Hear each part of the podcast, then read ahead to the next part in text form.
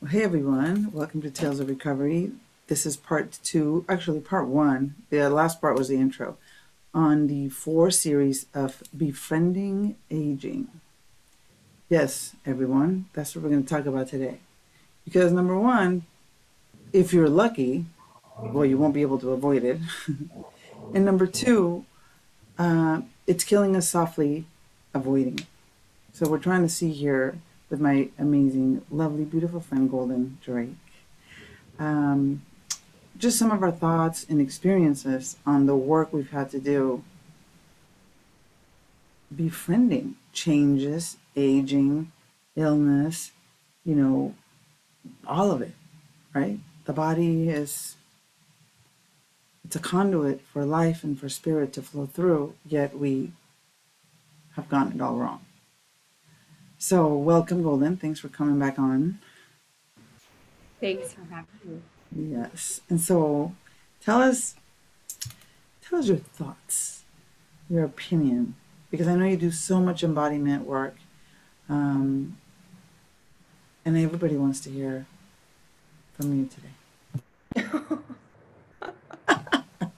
well, first of all, thanks for inviting me in again, and in such an important conversation that I feel we should all be having. And like you said, we can either resist or avoid this topic, or we can be present with it and eventually, hopefully, embrace it.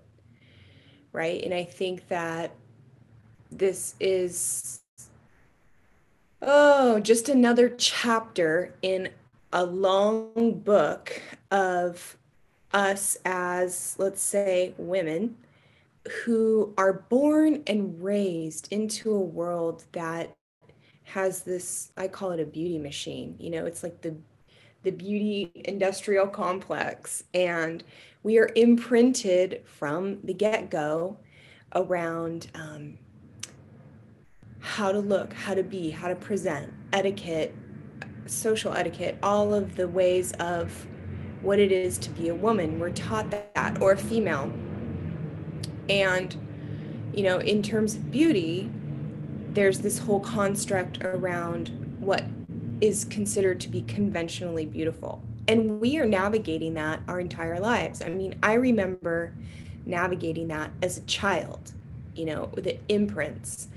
And so here I am today. I'm 46 years old. And when I was 42, I went into chemically induced menopause. So from one month to the next, I was from the mother phase to the crone phase, physiologically, biologically in my body.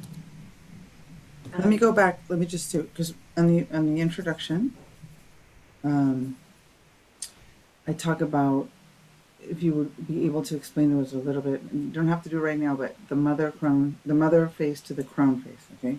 So just to note on that. So you're going yeah. to menopause in one month. Yeah, Less. okay. So the faces of the goddess, maiden, mother, crone, right? And then I said the other or the fourth phase. I like, so I associate the faces of the goddess with the seasons of the year. So I think of spring as maiden, I think of summer as mother, I think of fall as crone, and I think of winter as the unseen realms. And in my mind, the way I envision it is the maiden and the crone are straddling the portal door into the void, right? When we are, if we make it through a long life, when we are at the end of our crone phase, the elder years of our lives, the final phase of our lives, we eventually pass through the portal door to the unseen realms. And then mm. when we're born again, we are born into the maiden phase, and then the maiden is bearing and straddling open for life to come through her, which brings us into that mother phase, right? Yeah.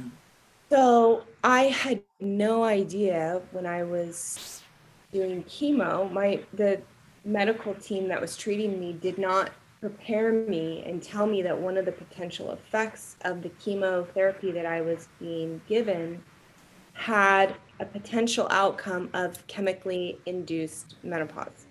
Mm. And so I had my first round of chemo and then after that, my moon was gone. And I remember going to my first follow up appointment after that first round, and I was like, Where's my moon? And my oncologist was like, Oh, oh, yeah, that's, you know, one of the potential effects of this treatment. And I was like, I Because they're stopping all the hormones, right, with the treatment. They're essentially, it's like pouring battery acid through your whole system. So, mm.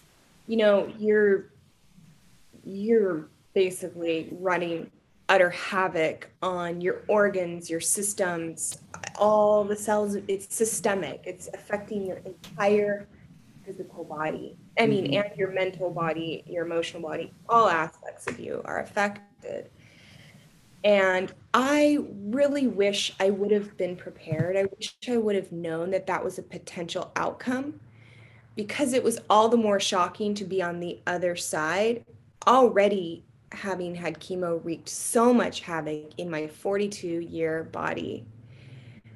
Um, right. that menopause on top of that it was like so all of a sudden i found myself going into menopausal symptoms experience while i'm going through chemo. So it was just like this big hellfire in my life. Chemo hot flashes moods. I can't fucking sleep all of mood swings, profuse sweating in the middle of the night, um, just, yeah, energy changes, bone changes, physical body changes. And I never would have guessed that I'd be in menopause at 42. I always just assumed being, that I was in a healthy body that would transition into menopausal years for years. And, you know, I've been a student of Susun Weed since I was pregnant with my first child 21 plus years ago and have her menopause book and just was thinking I was going to do this whole herbal experience on my way into menopause and you know had felt perimenopausal prior to chemo i kind of my moon cycle started becoming irregular and whatnot but there was nothing that could have prepared me to go from like you know a bleeding woman to suddenly like oh my god that was my last period ever, ever. you know? Yeah. And of course they didn't warn you about this like or yeah. Side effects could include that would have been nice. Silence yeah. I mean there were so many probably to list you know death being the top side effect. so when you're bracing yourself for a death or heart attack or secondary stage four cancers, I guess menopause is down there on the list. Yeah, yeah, yeah. Oh gosh. Yeah. So you start with this intense body change, and I guess it's speed it sped up the aging process. I guess. Yeah. More did. than just I don't have my moon. It's like um, wait a minute. I'm not that old yet. Right. And so in my body, my experience was as a 42 year old woman, I went into menopause. Some of the effects of chemo were full body arthritis and fibromyalgia, chronic fatigue, brain damage. Damn. And then, you know, within a matter of months, I lost my breasts in bilateral mastectomy surgery. And so it was just like, who am I? What am I anymore? They, I they gave you the chemo first and then they did the surgery? Okay. Yeah. Wow.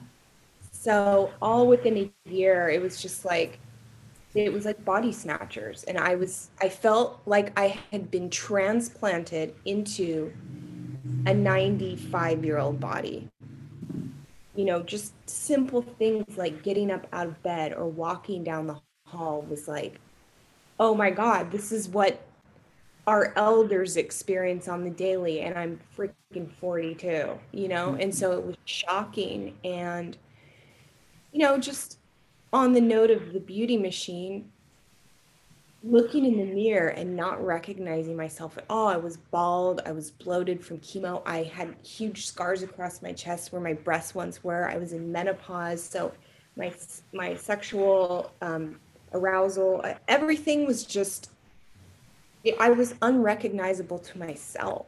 Mm. And this is actually the time where I started having this inner voice talking to me about unconditional beauty.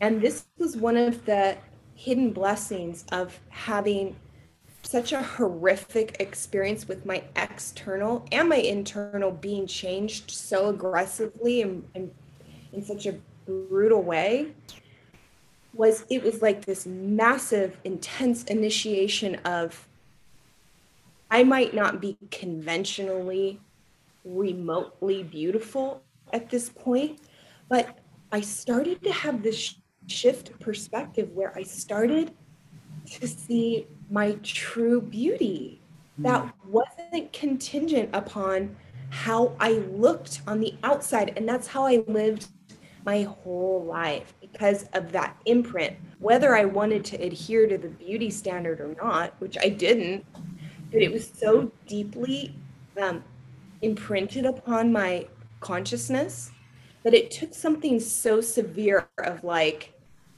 being passed through just this gnarly meat grinder of life to be like i'm alive and in a body and that is beautiful right. and it, this whole thing of just like ripping the construct of like your hair has to look this way and your face has to look this way and your body has to look this way and you have to be this size and your boobs and your butt and your wrinkles are not wrinkles and your hair it, it's a fucking it was exhausting. Like, wow, yeah, it's exhausting. And I was so far outside of that realm that I was like, part of me was horrified by what I saw in the mirror, but another deeper part of me was in true love.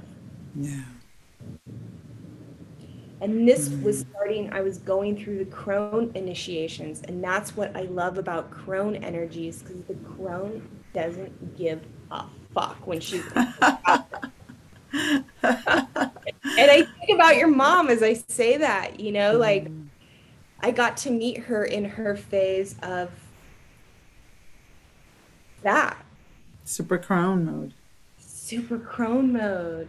And you you you helped her so much to to in that journey of mode because you know it like you say, the imprint, like that, that pressure to always be performing in a certain way, looking in a certain way, fitting this specific um, size of body, and the wrinkles and that. And you know, and she was a little rebel. She did fight a couple of face surgeries that they wanted to impose on her, or like, well, offered her. My, you know, my grandma, my mom was like, no, no, no, no I'm not gonna go under the knife. No fucking way. Um, but she would still always be like holding her, you know, holding her chin up. Like, I mean, I, I, I see now what she was doing. Now I look in the mirror, I'm like, oh, that's why she would hold her face because it pulls back your skin and you look, you know, you don't look like you have this chicken thing in the neck and oh God, you know, yeah, like that. Exactly. Holding your hand up. But she, she really had, I think it was so impactful that you were along her side every day to tell her this to to mirror her and that it was the inside of her that was so beautiful and raw and a rebel and powerful because she was super depressed about her looks of course about the body right because she couldn't walk for a while like as she as she was able to before or drive or this or that um and it you worked her into this journey you worked with her and i'm sure she worked with you well, you know, she initiated all of us, but we, we worked her through this journey of, oh yeah, that's right. It's the inside. It's my like it's my it's my it's my love. It's my it's my inner self. It's my courage.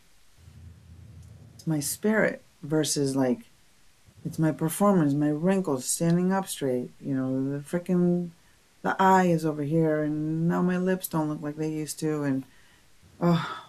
Yeah. Well, what's interesting too is like I was enamored by your mom's spirit. I mean, who couldn't be? and her heart and her mind. but I also was completely awestruck by her external beauty. And it wasn't um, the beauty construct, it wasn't conventional beauty. She was a crone, she was an elder, she had a face of wrinkles, she had the sagging skin, she had her beautiful white, salt, peppery hair. And she gifted me by being able to come and witness her internal and external beauty. She really actually helped like activate me in certain levels because I still had and have things that I'm releasing and letting go, but just getting to work with her so intimately over that time and just being captivated by her internal beauty. And I could see I was I would just be like you're so beautiful. And it was sincere. I was just like breathtaking by her external beauty. And that she was gifting me with that activation of being able to witness an elder a crone and not fake the funk or like put it put her on or gas her up. It was I was like yo you're beautiful like wow and she, it was sad to me that she couldn't see. She didn't so, believe it for a while. Mm-hmm. Yeah. Do you think that she did eventually? No. I mean, no. maybe. I'm pretty sure, yeah. Like on and off, on and off. I think eventually she just did the crown thing and didn't give a fuck anymore, you know? like, well, and but, she, like you said, she, sorry to interrupt you. I just wanted to tag on she was struggling with the depression of the physical yeah. issue she was having. Yeah.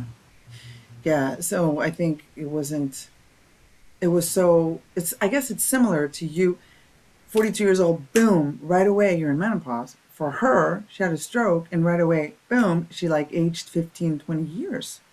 It was insane. Like from she was still, I mean, she was slowing down a little bit, you know, she was walking and driving and traveling and doing the thing and, coming to parties and this and that and going to mm-hmm. this event, that event. All of a sudden, she was like, no makeup, didn't want to drive. I mean, couldn't drive, didn't really want to walk, just wanted to sleep, blah, blah, blah. So it was like a huge, um, it was so fast that it, I think, I believe it takes time to grow into this acceptance of, okay, I don't have my period anymore, right? Or I have these night sweats, or I'm a little bit older. It takes me a little bit longer to walk here now. And she had she had a good support team, you know, alongside her. She also had people giving her shit, like you know, some of her family members, like, "Come on, keep walking, go to the gym, get your shit together, put on some makeup." So she was over here trying to release and be free and just surrender, and just be loved. And over here, she's still getting the pressure of some of her brothers and sisters and all come on, come on, man, you got to keep on trucking. And maybe they meant well, but no, no, no, no, Max. I don't think they. I mean, I think people are just imposing our own mirroring and your own fears, right? You think you mean well, but really you're just you're looking at something. You're like, oh fuck, that's gonna happen to me, and your subconscious, you're trying to fight it. But so I think it took her a while, and I do. I don't know. I think in and out, in and out, we all have sensations here and there of knowing, whether we consciously make a note of them, because I think we inherently know that we're beautiful, and then we step in and out of that knowing. So maybe she did know. I um, hope. I hope so. You know, I don't know if all of us inherently know that we're beautiful. Not on a conscious level. I, I mean, not on a conscious level, but there's got to be something in there where once in a while you just like, you realize, oh shit, I was just dancing and wait, no, stop it, stop it, stop. It. Like you realize, you know, and, and we block ourselves from it because we maybe notice that you're not in that um, quote unquote construct. And you're right. Maybe some of us don't. Maybe I'm just being hopeful or whatever. Pollyanna. But I do, because I know that looking back now, I mean, I've beat up my body like a motherfucker, right? Yeah. Run, don't eat this, keep going, lift some more weights, da da da da, blah blah blah. Do your hair, don't go, you know, get up up in the mirror and saying, oh shit, you better fix this, fix that, right? For Yep. years. But I also, looking back, do remember times where I was like soft and was able to dance and just feel beautiful and not really, I didn't, I wasn't thinking consciously, oh, I'm feeling in my inner beauty. But I do now think, because I, I believe life is about remembering some hmm. of it. And I do sometimes remember being in that softness. Now, it's a lot better when you're conscious of it and aware of when you're blocking that because we block it. And we don't you know I don't, I don't think it's a good wise decision to block it right? To fight it. So who knows? I mean i don't know. But honestly aging um, i now see that it is intense. It's a privilege but it's um and it's a journey of courage and community. And the more we talk about letting go of these expectations and slowing down gently you know i was with my friend yesterday who is a qigong teacher you know she's been teaching qigong for years 15 20 years. And during you know this shutdown well, of course, nobody could go to the gym. So for a year and a half, she gained a bunch of weight and wasn't really doing anything. And all of a sudden now she's like, I'm going to go back. But instead of going to Qigong, she went to Kung Fu. She's like, I was kicking, kicking, kicking. I mean, she's, and I was like, oh, girl, mm, I, you got to slow down. No, I love it. I love it. Of course, yesterday when I had coffee with her, she had, she got, she had a little injury in the 47 something hundred kick, right? And I was like, you see, you see how interesting it is? Um, because she's a little bit older than me, not that much older, but I just told her, you know, I have honestly really, really embraced slowing down. I love to dance, I love to walk, and I'm gonna and I love yoga. I mean, I'll do all the crazy Ashtanga shit. I love it. But it's low impact. And it's soft for my body. And it's taken me a lot of injuries and my spine, this and that, and some physical therapy telling me that I had to realize that I was old and that I wouldn't couldn't be doing CrossFit at my age, blah blah blah, and that my spine wasn't a twenty year old spine anymore, and all this kicking and screaming and moaning. But my result right now is a knowing and an embracing. Actually, it's a fucking relief. Yeah, bitches, fuck CrossFit. I don't need to do that anymore.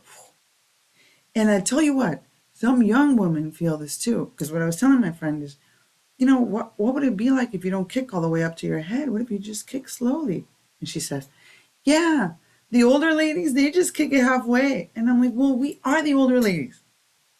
Maybe they just don't look as young as we do because we dress different, we have a different attitude, and we have like, you know, we're, all in the holistic world, so we maybe take a different care of ourselves and or whatever. Maybe it's just a look. Or maybe they're embracing aging better and don't dye their hair. Who knows, right? But I said, what would happen if we don't lift our legs? If we don't, um, I don't know how you say the word exige in English, um, demand.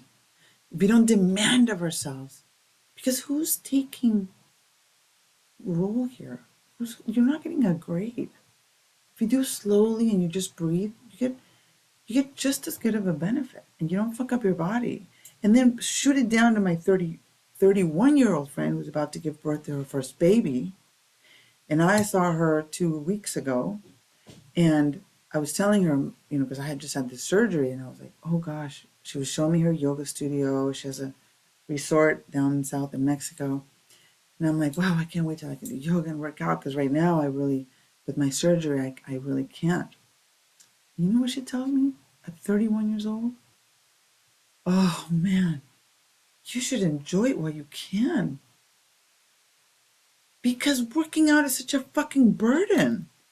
Not because we're not working out to feel healthy and strong. We're working out to look like Madonna. And that shit is exhausting. right? Oh man. Exactly. That's what I was thinking while you were talking was you know, it's very radical and revolutionary in this crone phase because you know, just the movement aspect. We're moving for us, not as a performance. I mean, that's where I'm at in mine. Like, I think about myself as a dancer, and I'm like, I worked so hard to perfect my technique as a performing dancer, as a teaching dancer. And you know, it totally goes with the crone phase where I'm exploring this whole new realm of movement where it's non performative. It's about having the experience with the body temple. And it takes all that pressure off of, you know, movement to perform like, oh, look at me, teacher, I'm doing it great. Or whoever might be watching, look at how great I can do this thing, which is pointing back to us needing that validation externally, right? Or or we're doing the movement because we need to shape and sculpt our bodies to look a certain way. And why do we do that? Because society has told us that our validity of our worth is based on how we look. And i think we probably have had this conversation on your podcast before where you know something that i really got during cancer was that beauty for women is currency it's a form of currency for us. It's wow. it it shows up in all of our relationships where whether we are conscious of it or whether we acknowledge it or not. You know i think about who i am in the workplace who i am in relationships you know just moving through the world shopping in a store. Um, the way we look as women pe- you know people are interacting and responding with how we look. And so we are hyper aware of that whether we're you know in our nervous system aware of it in our conscious mind in our subconscious mind or unconscious mind we know it. And so it's like to what degree do we engage with that? To just move through the world to move through life to be in relationship with others, to be in work relationships, or, you know, just relationship with ourselves. We're so hyper aware, some, some, I mean, all to different degrees, but yeah, we're aware of how we look all the time.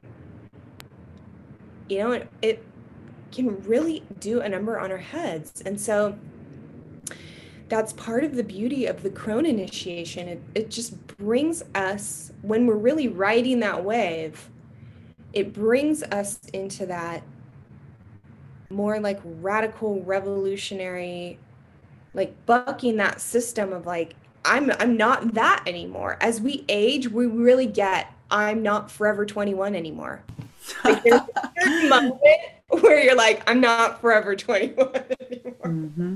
Mm-hmm. It's self evident. And for me, I choose to just bear my wrinkles without judgment on how anyone else does the navigation of the skin changes or the body changes. But I, I just have decided to take that walk of how does my face, how does my skin age over time? And, you know, a new blessing that has come to me very, very, very recently is the more, you know, it's like I'm kind of digging certain aspects of the crone initiation because one of the newest blessings is as I age more and more, I'm being confronted with those body parts that I've been struggling and fighting with for a long time.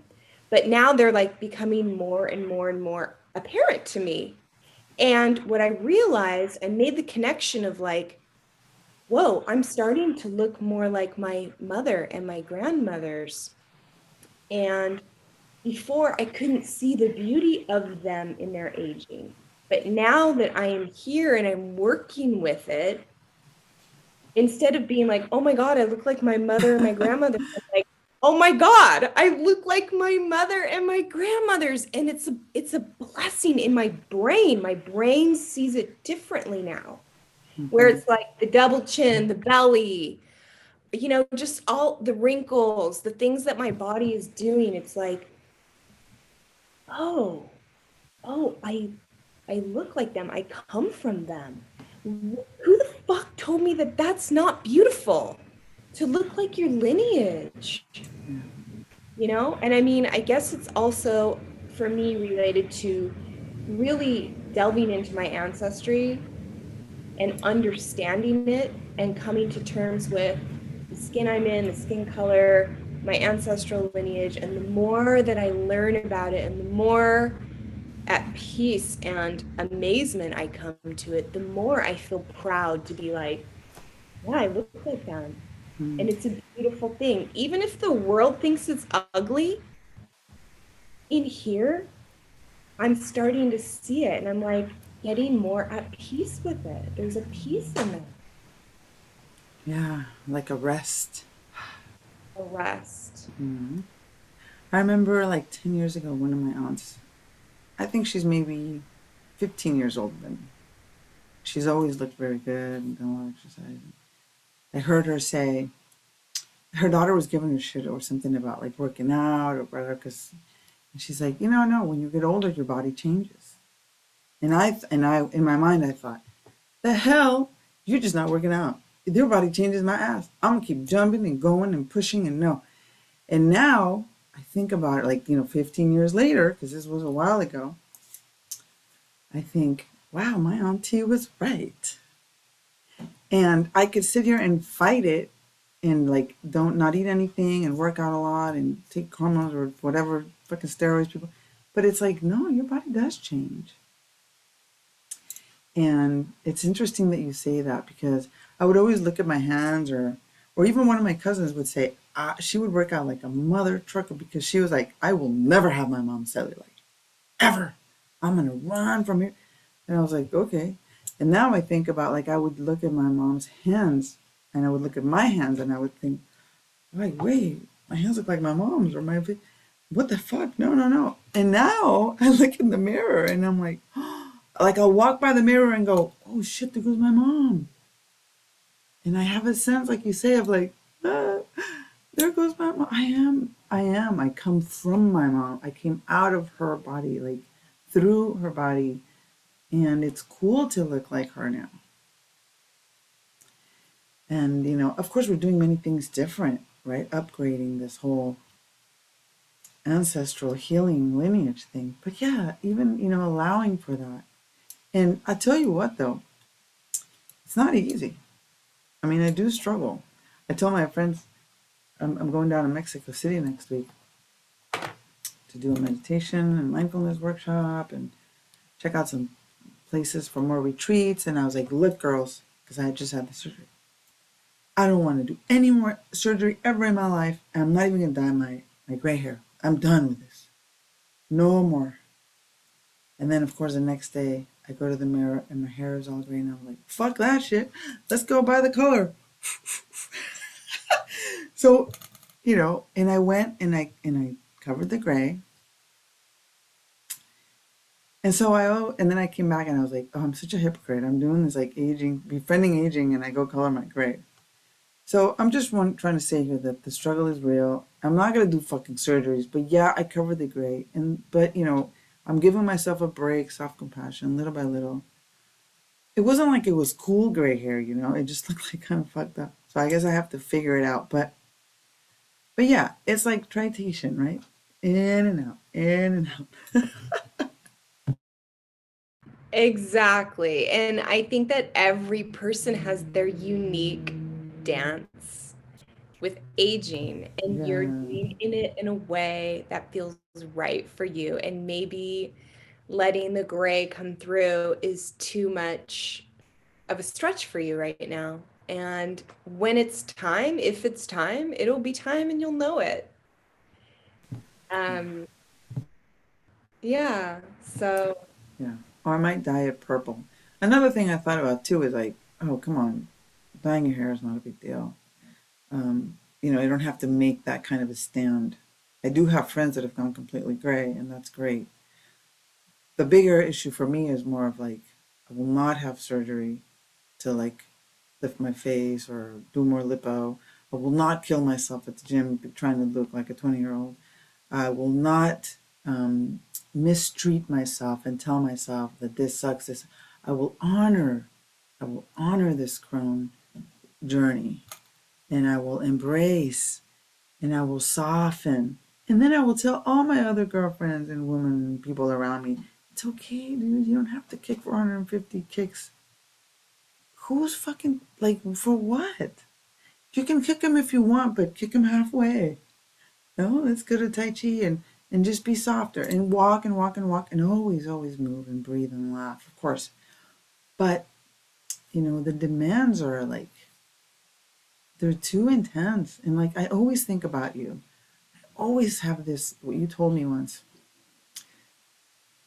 Because a lot of these demands, like these trying to meet these like staying young things are, are, you know, cause of this like self-loathing because it's impossible to look like the Barbie thing and you always, you told me once, who benefits from my self loathing?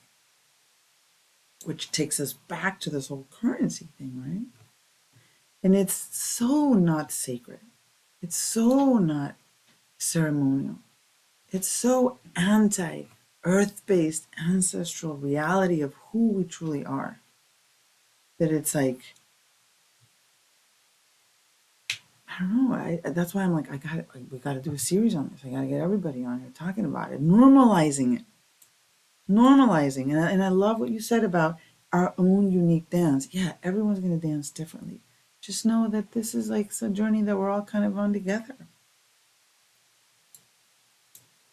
Yeah, exactly. And when you were bringing up that point, who benefits? I, I was thinking, you know, the all of the industries, the beauty industry that benefits off of our own self loathing, um, they're playing upon our basic universal human needs.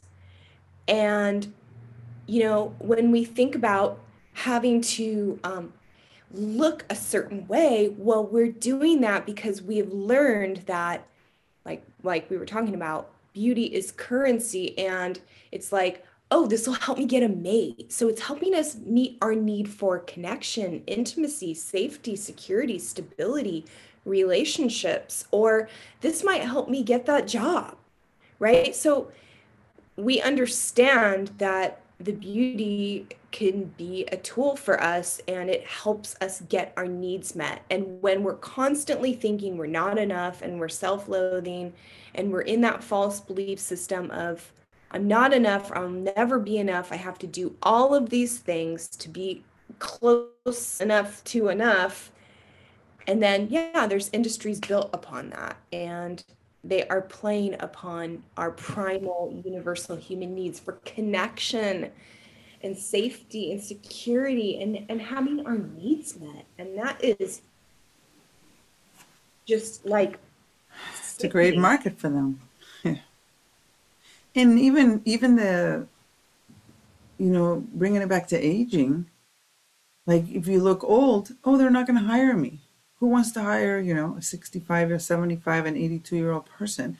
But if you figure it out how to look like you're 50 maybe they'll hire you? Like you know it's like we're, we're dismissing the whole sacredness of elders and of being people are perfectly capable of working of talking of producing when you're older um,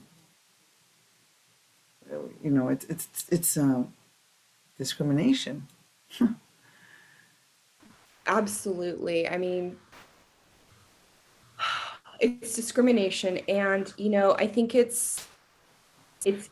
I'm gonna go out on a limb and say it's even harder on women in the workplace because men, when they're aging, are considered these distinguished gentlemen. You know, they're dashing, they're debonair, they're the salt and pepper kind of rough guy. And then a woman who's in that phase is kind of just considered trash, right? Because it's like, oh, well, you're not a birthing machine anymore because now you're in the crone phase. So, like, what good would you be? You're not like wife material. You can't have my babies. I mean, these are like deep, deep, deep programs. Deep and I'm not saying everybody operates that way, but the way that we have made aging people, and I'm going to just focus in on the women part, invisible.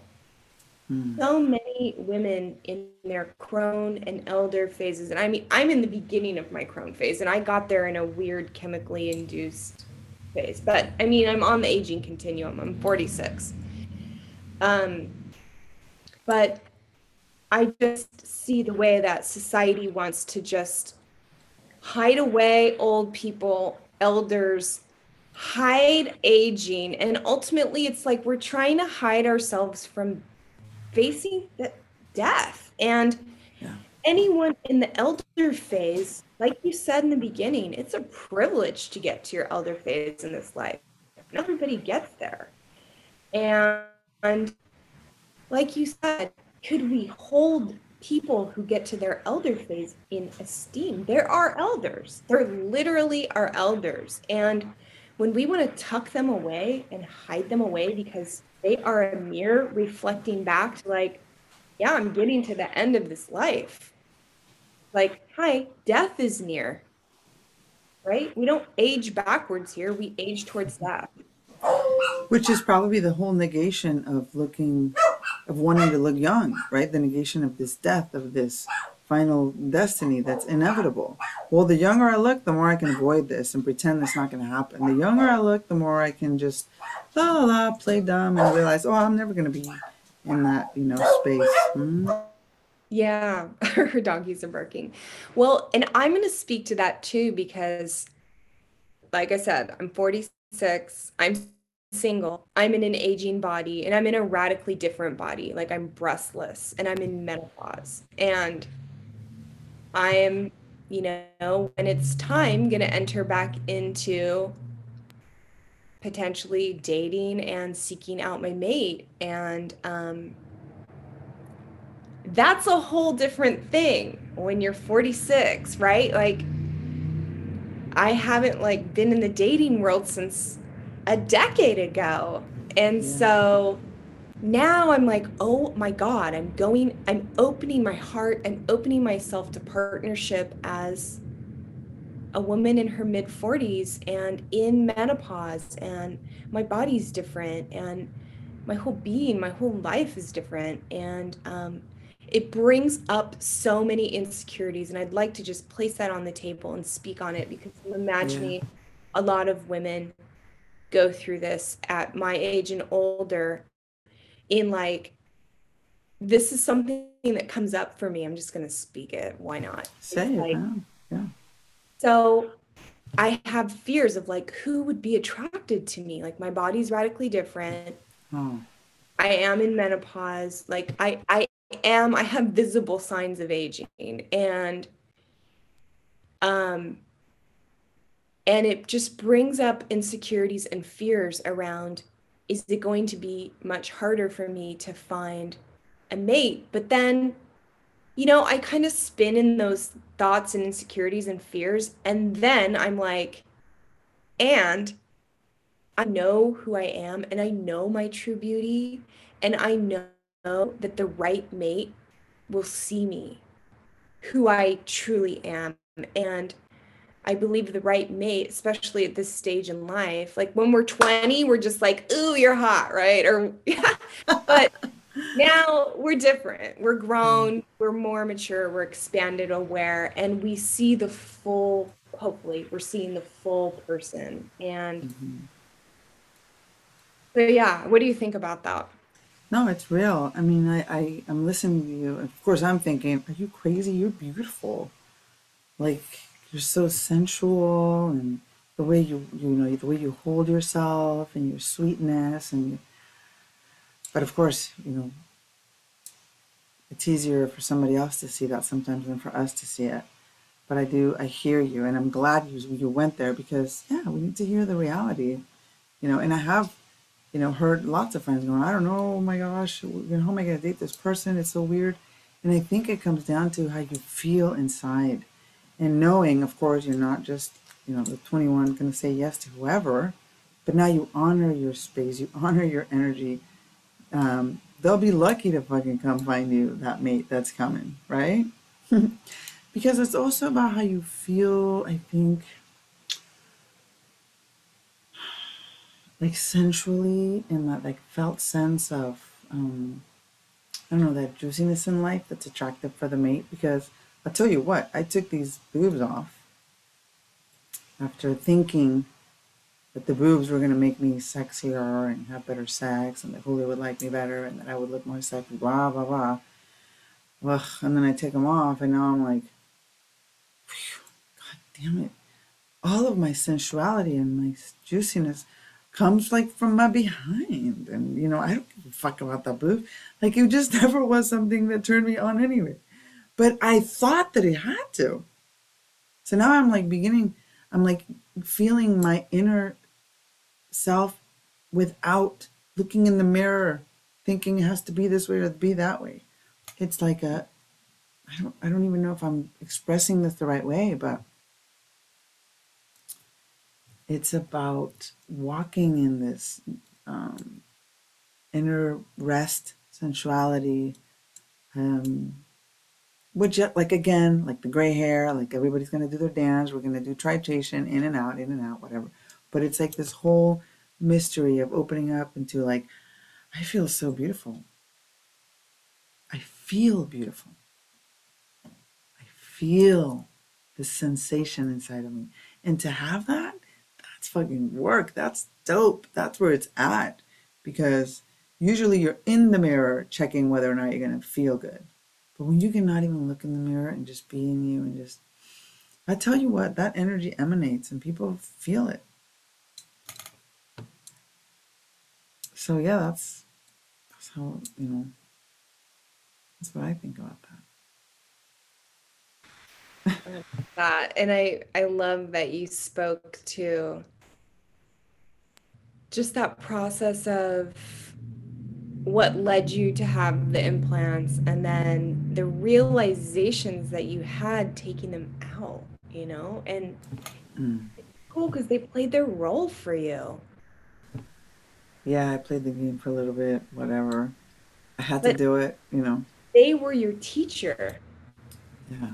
right like you had to do it like you said on some level you had to do it you had to go there and then you got to take them out you got to have that empowered experience of like okay i'm done now hmm Yeah, yeah.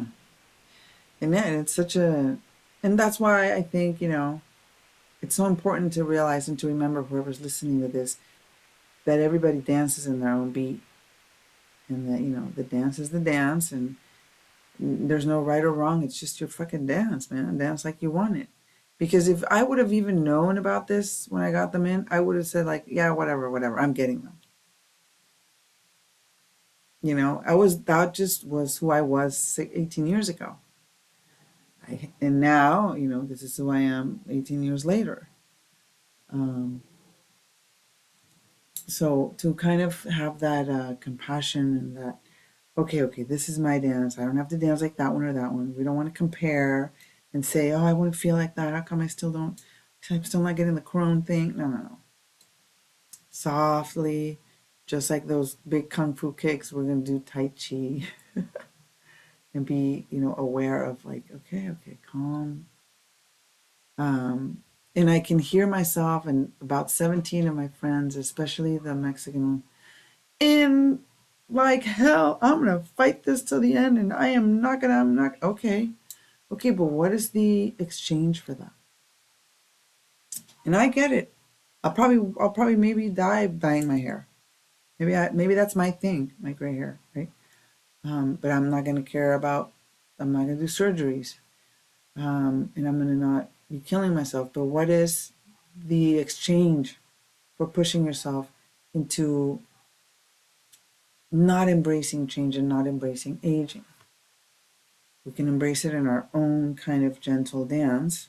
It could be a slow dance, it could be a fast dance, whatever, but it's just so there's just so much here. I'm like, okay, embracing aging, embracing the crown, the sacredness of it, and the the the because even as I'm speaking, I'm hearing myself and all of the people that are gonna tell me, You crazy? Not that easy. No, it's not. That's why we're podcasting here. Trying to do something. i'm so curious uh, if you could speak for your friends that have that really strong stance around like hell no i'm fighting this till the end what would you say their reasoning is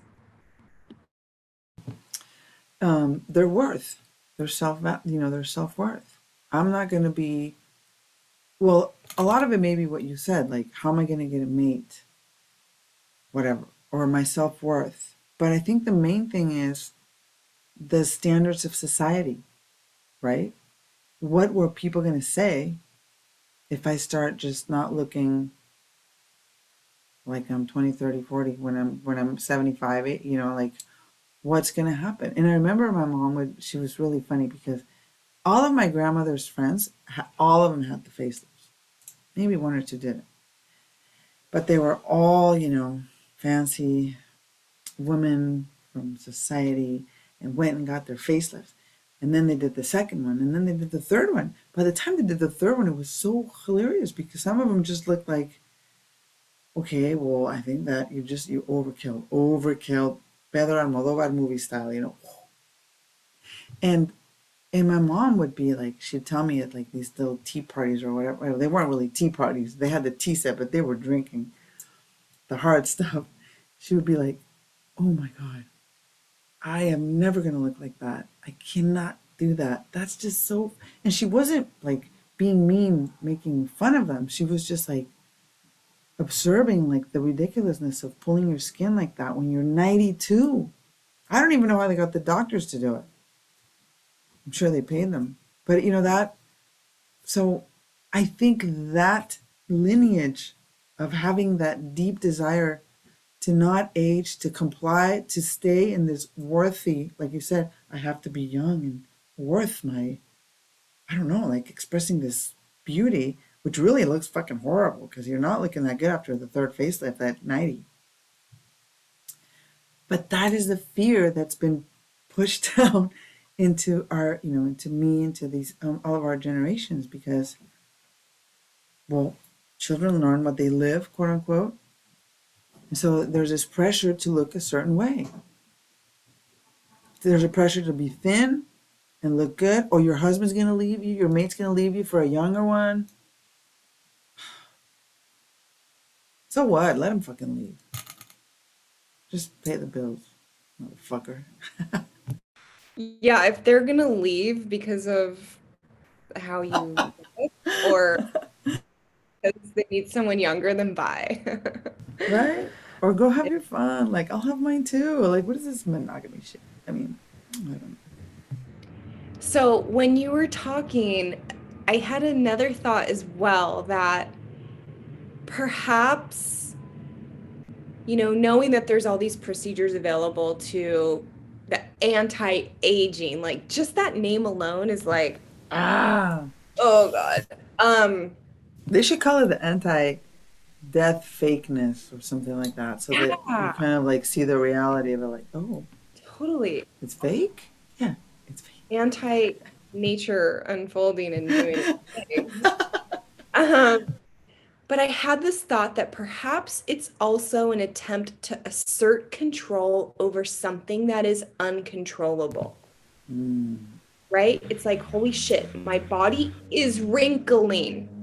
My boobs are sagging for people with boobs, or my butt is sagging, or my hands are getting splotches on them, or my hair's going gray. And so the beauty. I can't walk as fast as I used to because it's also not just looks it's also like um, i'm having a hard time here climbing up that hill that i used to run up like no big deal right so it's like so what can i do within my own power to assert some control over this thing that feels completely out of my control and is terrifying because ultimately when we do look in the mirror and when we do see ourselves aging or when we look down and see our bodies aging we are again confronted, whether we're going to name it or not. Holy shit, every day is a day closer to death for me. Yeah, we're dying. And so mm. maybe if I pull this back, I can convince myself on some level that I'm I'm I have the upper hand over this thing. And I say that can compassionately, not to poke fun. I do not poke fun about it. Everyone is on their sincere journey to do their best in life. But, you know, all these things are available to us. And are they serving us?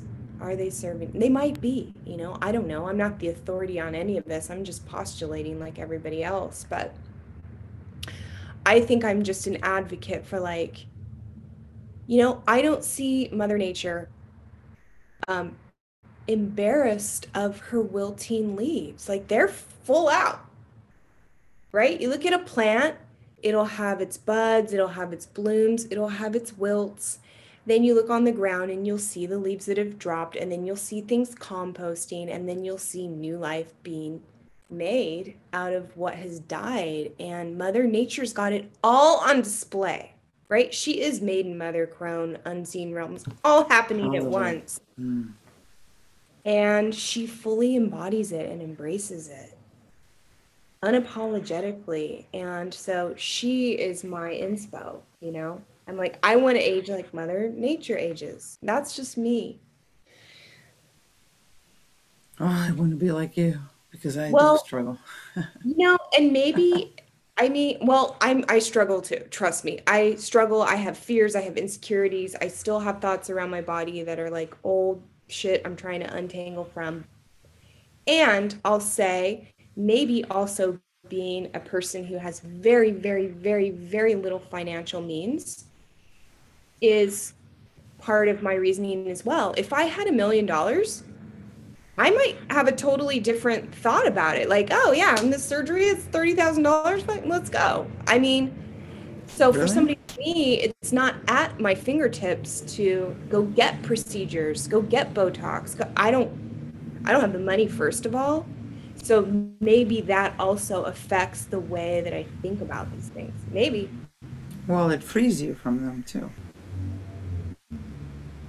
Yeah, because it it's you know sometimes having so much access might not be such a good thing.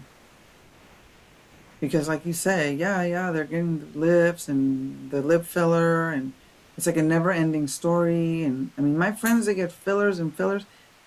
Every month there's something, what you do now? Oh. Now they did this, now they did that. My daughter, who lives in LA, will be like, Mom, everyone looks like the same. Because yeah. they're all going to the same plastic surgeon, they're all getting the same nose and this and that. And it's this obsession with looking a specific way um, they're not. That's not even about aging. That's about mold, molding, being a mold of how you have to be. You know, you guys wait 20, 30, 40 years.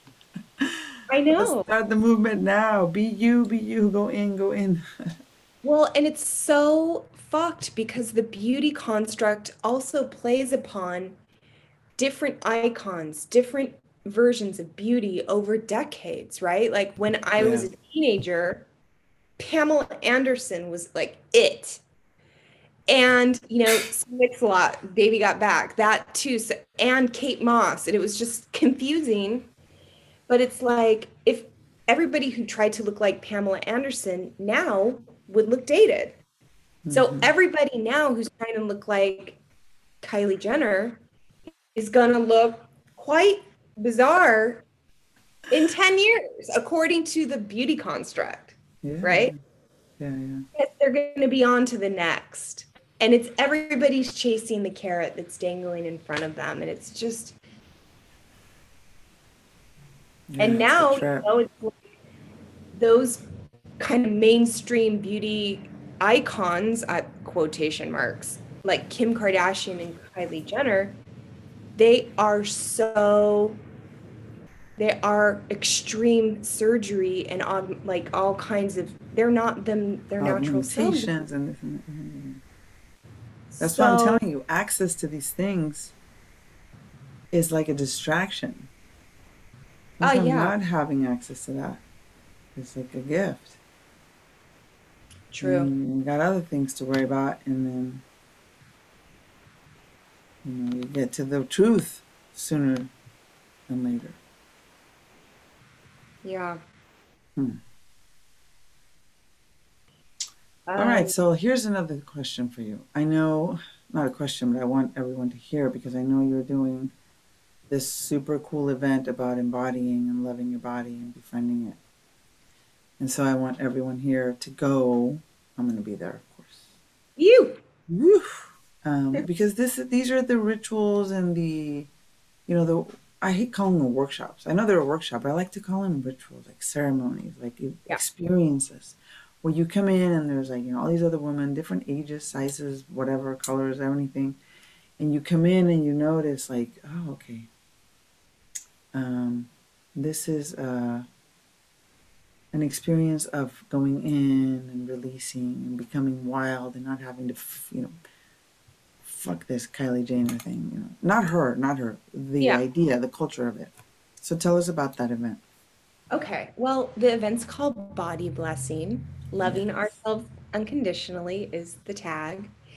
And I'm going to be co facilitating it with our dear sister Kirti Shrivastava. Kirti. Whoop, whoop.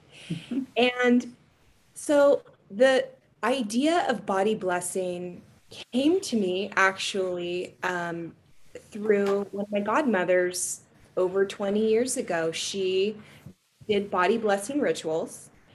And it was just this beautiful one on one experience that she would do for people, and she would do them on me and essentially you lay or i would lay at her altar and then she would adorn my body and do this whole blessing with waters and crystals and herbs and, and gems and just anointing prayers sound mm. uh, percussion just and it was all just this gorgeous ritual of honoring the body as a sacred vessel for our spirit, wow. right? And so that's how I came to learn that. And then I began to offer body blessings one on one to people over the years. Um, and so a few years back, Kirti and I and one other person um, facilitated just, I think it was probably like a three hour workshop and it was on a clothing optional beach and the experience was around uh, radical embodiment. And so it was like an opportunity for if participants felt like taking off their clothes they could and it was about being in ritual in nature with clothing on or off at whatever your comfort level was and then also having an immersion like a, a your own baptism of self in the ocean, right? And mm-hmm. having immersive holy water experience with Mother Nature. Mm-hmm. And so, um, so this time around, Kirti and I have created a two-day event. Well, on day one, it's a event in the evening. It's all outdoors. And in the evening, we're going to be delving into working with the crone aspect. And so we think of working with the crone as working with the shadow, working with what is buried deep within. So we'll be creating ritual and, and workshoppy type experiences throughout the evening where we're inviting people and facilitating people to drop into the shadow realm around what lies hidden within our own shadow in terms of how we relate to our body temple, whether that's false belief systems that we are aware of and that we are hiding from ourselves, or that we're just completely unconscious and we're calling that up. And then we'll have dance ceremony intertwined into that. And then, so yeah, day one, that evening is diving into the realm of the crone, diving into the darkness and the shadow in a contained, in a sacred container, facilitated. And then day two is stepping into the maiden and the mother aspect. So it's out in the day, it's out at the beach. Again, it, it'll be a clothing optional beach where participants at their comfort level can experience literally removing the layers, removing the veils, removing false belief systems. And the clothing is a metaphor for, you know, what is what do you need to remove to allow your full essence to be? And you know, dropping layers of fabric can be a metaphor also for like, let me be in my full embodiment. What does it feel like to radically embody this body that I have? And I like to think of the body as this temple that we have conjured and called forth with our spirit. We have a unique body temple. No one else on the planet ever has or ever will have this unique manifestation and our my understanding is that our souls conjure and call forth earth, water, fire, air, mm. trillions of cells, microbacteria, all this whole ecosystem that is on loan from Mother Earth so benevolently. She's like, here, have all these materials. Here, you're going to have this altering vehicle to have a life experience as a human on Earth. Yeah. Have at it. And we conjured this. This is our creation. We are the ultimate manifestors in the material realm. Okay. And so the invitation for participants is fully embody it. And it's a lifelong journey, I think, but how can we create more peace in our body temples? How can we create more sacred union with our mind and our body, our emotional body, our energetic body? Ultimately what we want to do like in the yogic traditions we talk about yoking together the different aspects of our being to be in service to our soul. Ultimately i think all of us want to live the life of our highest destiny. Why did our souls come to this crazy ass planet right now of all times in human history? It's like it's mm-hmm. popping off here right now. It's really intense Nothing is promised on this planet. Can we seek to take the matter into our own hands, be in divine union with ourselves, and love this temple that we've conjured and be kind and benevolent to it and work with it instead of against it and honor that oh, oh my gosh the way i treat my body is the way i treat nature and mother earth because our bodies are nature, right? So Kirti and I are like, let's do our ceremonies in nature. Let's let people have, let's invite people to have an immersive experience in community, in sisterhood.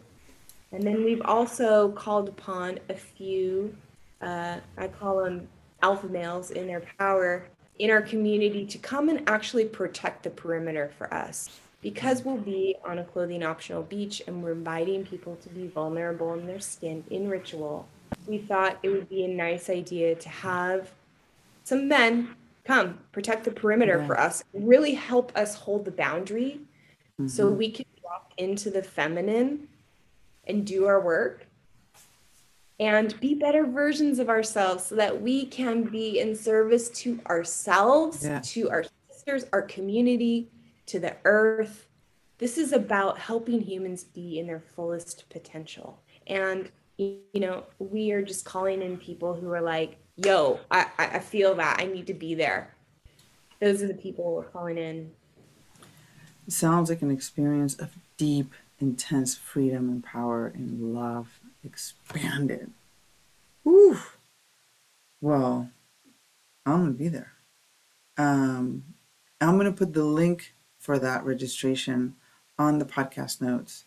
But also, people can register at Kirti's webpage, correct? www. Yeah, Dilse Culture, I think it's dot .com mm-hmm. events, and it's called Body Blessing. It's on September 24th and 25th. And mm-hmm. we actually have an early bird code for people who um, register by September 10th, so I can give you that code as well. Okay, sounds good. Can you say the code on the mic or? Do I, have um, do I don't know it off the top.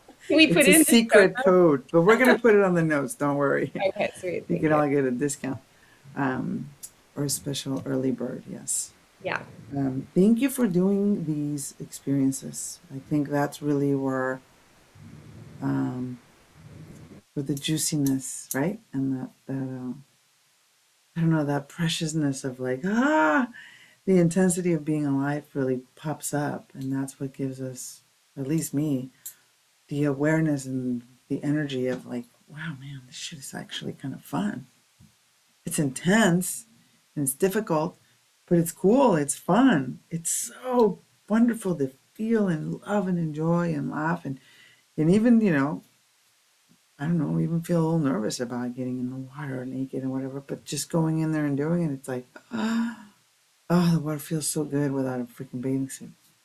It really does. it does. And, you know, if people don't, last time we did it, some people didn't take off their clothes, and yeah, there yeah. was, there's never judgment. It's, it's all about really honoring who we are in every moment and having healthy boundaries, you know? Right, right, right.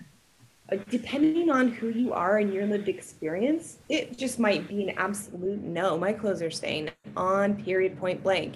And that's fine. Um, it's more about the invitation of, I mean, we use that as a metaphor, and it does feel freaking great also to be naked and in, in nature and in the ocean without a bathing suit does feel amazing. But the idea is really just dropping into the skin, right? Mm-hmm. Dropping into the body and um, and embracing like, oh my God, I'm alive right now. I'm in a body right now. And there is absolutely nothing promised beyond this moment. And how am I showing up? And I know for me, like when I was going through the cancer treatments, I had this realization that since I didn't know if I was going to live or die from, I mean, one day to the next, I really didn't. And it was like, I need to really, really, truly, finally love this body that I've been, mm-hmm. you know, to varying degrees. Yeah. Sometimes I've been kind and compassionate, sometimes I've been horrible to it. And I really had to have a moment of reckoning, or many moments of reckoning, where it was like, forgiving myself the way I have treated my body because I was always doing the best I could. I just didn't really have the tools and the skills and the right. awareness. And so there was writing letters to my body and making art, making ritual, doing ceremony, just dancing, being in nature, kissing and hugging my own body, speaking to my own body. And um, and being kind and gentle and and just being like yo before i go out before i drop this body i have to love this body. I have to. As it is. As it is right now. And it was just like such a stretch. Because in cancer like i would look in the mirror and be like dude i look like uncle fester. Literally. I would say that. I would be like i look like uncle fester or I would also look in the mirror and see my father, because he had just passed from cancer, and I saw him in me, and it was terrifying because I was like, I look like I'm dying or maybe mm. dead, close to death. And so, you know, a huge part of my rash my rational mind was like, dude, how could I love? That's not pretty. That's ugly. That's no. And then mm-hmm. it was like my spirit was like, look deeper. Yeah. Fuck that programming. Like, dude, really see yourself. Take mm-hmm. the freaking blinders off. See yourself for real, for real. Mm-hmm. Look deeper. Yeah. That's how we embrace aging. We look deeper. Right on. Well, thank you. Yeah. Thanks for coming on here. I'll see you. Well, I'll see you soon, but I'll see you at the at the experience at the body blessing. Yeah. And everyone sign up to the body blessing if you're in San Diego. It's outdoors. It's a live event. Yeah. And um, share, dude. Share this podcast. Subscribe, like it, share it, give it to everybody, all the women and the men and everybody in between. Uh, that that so that they can hear that the struggle is real and that we're all sort of trying to transform this and make it into a more sacred thing like okay let's um let's redo what some of the other people have fucked up yeah you know reclaim reclaim reopen our hearts to love reopen our hearts to deep uh, to look deep, um, because we have to. There's no other option. Otherwise, it's too hard. It's too much despair. You know. And what a disservice we'd be doing to ourselves and all of life if we didn't bow down in total astonishment for the miracle of our body, Yeah, of being of our being, feeling, of life. Yeah. yeah, of loving. Yeah. Yeah, yeah, yeah. I read today uh, this quote that Jack Kornfield says that we don't, because it's about perfection, which is the whole thing about, well, describing perfect. And it was like, you don't practice spirituality or you don't practice these rituals or meditation or whatever your spiritual practice is to become perfect at it. You practice to love perfect. You practice to open your heart into, like, step into this love. I love that. Mhm. And something that I've learned in my permaculture course is that nature is not ever perfect. She's Right. always slightly imperfect, right? And that is the perfection there. Mhm. Yeah. So cool. Well, thanks everyone for listening to Tales of Recovery. And thank you, Golden Drake, for honoring us again with your time and your presence.